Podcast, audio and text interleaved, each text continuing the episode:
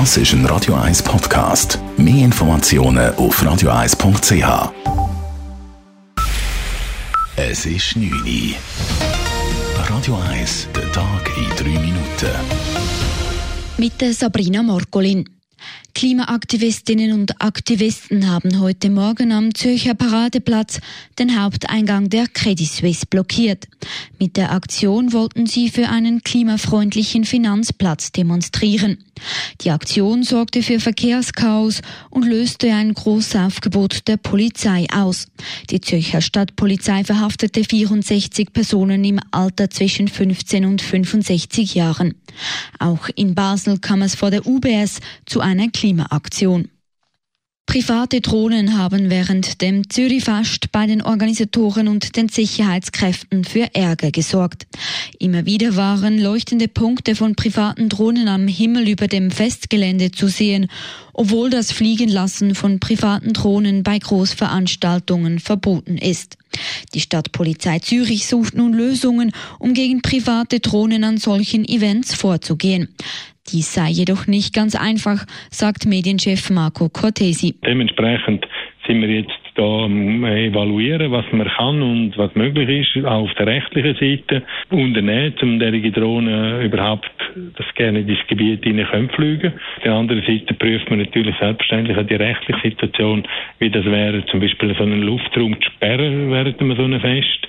Einzelne Drohnenpiloten am Zürichfest konnten eruiert und kontrolliert werden. Ihnen drohen nun Konsequenzen.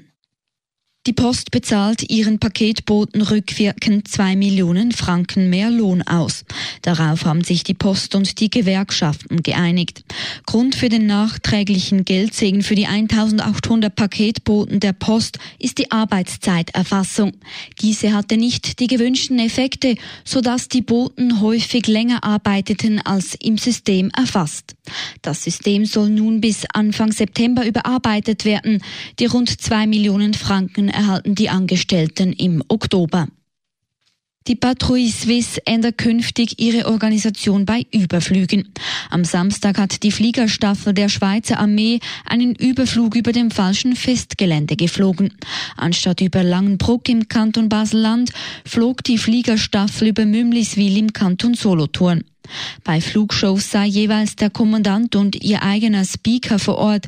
Dies sei bei Überflügen aber bis anhin nicht der Fall gewesen, sagt Gunnar Janssen, Leader der Patrouille Suisse. Uns ist klar, dass wenn wir wieder mal, auch wenn es nur Überflüge sind, aber eben in schwierigen Gebieten, wie es jetzt dort in Langenbruck der Fall war, äh, dass wir auf jeden Fall jemanden am Boden stellen, den Kommandant mit dem Funkgerät, der in Funkverbindung ist mit mir, dass wir so eine Panne in Zukunft natürlich können vermeiden Janssen nimmt den Fehler auf seine Kappe. Es sei ihm äußerst peinlich, wie er weiter erklärte. Roger Federer steht in Wimbledon im Viertelfinal.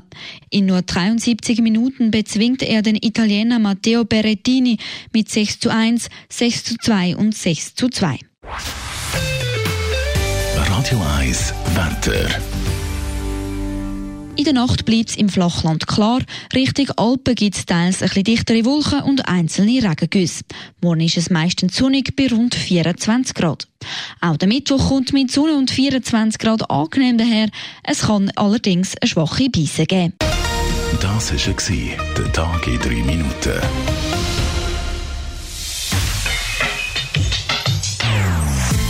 Non-Stop-Musik auf Radio 1. Die besten Songs von allen Zeiten. Non-stop. Radio 1.